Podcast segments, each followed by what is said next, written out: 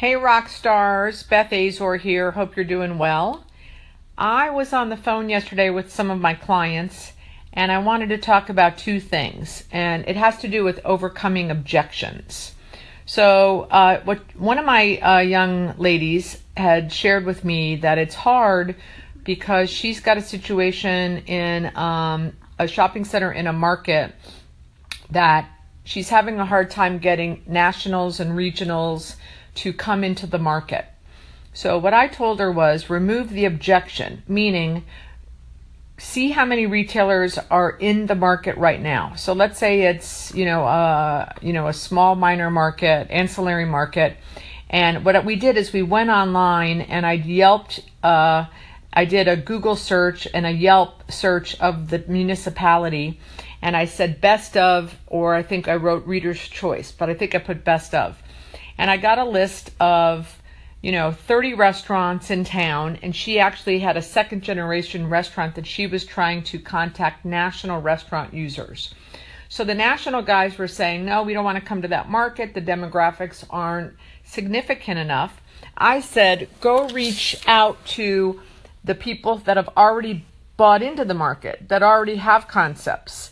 Uh, a while back, I had a client that wanted me to find him a steak restaurant uh, to open in Clemson, and we um, were reaching out to uh, people, nationals, and no nationals wanted to come to Clemson. So what we did is we went to the next town over, Greenville, and we found uh, a gentleman that had three concepts. We went and spoke to him, and he opened a steak restaurant. You know, few, you know, 20 miles or however far Clemson is from Greenville away, and um, and he's he opened up and he's doing great.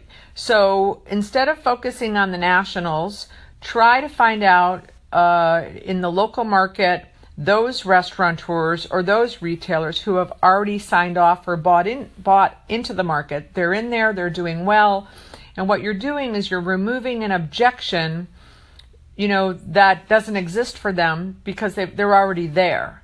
So I'm I'm a big believer is if, if you can remove objections ahead of time by targeting the right prospect, you're ahead of the game.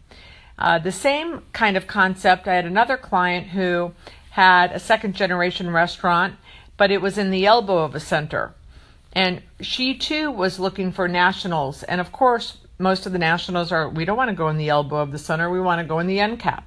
So what I want to do in that situation is drive around and find uh, restaurateurs that are already in an elbow of a sh- shopping center or around the back or in an alley or in the ground floor of an office building in the back. You know, find um, find a, a tenant that is in similar situation, whether it's the market or the layout of the space. Therefore, you're not trying to convince someone to do something they haven't already done. So that those are my words of wisdom for today. I hope that helps. Feel free to comment, ask questions, and have an awesome week. Ciao.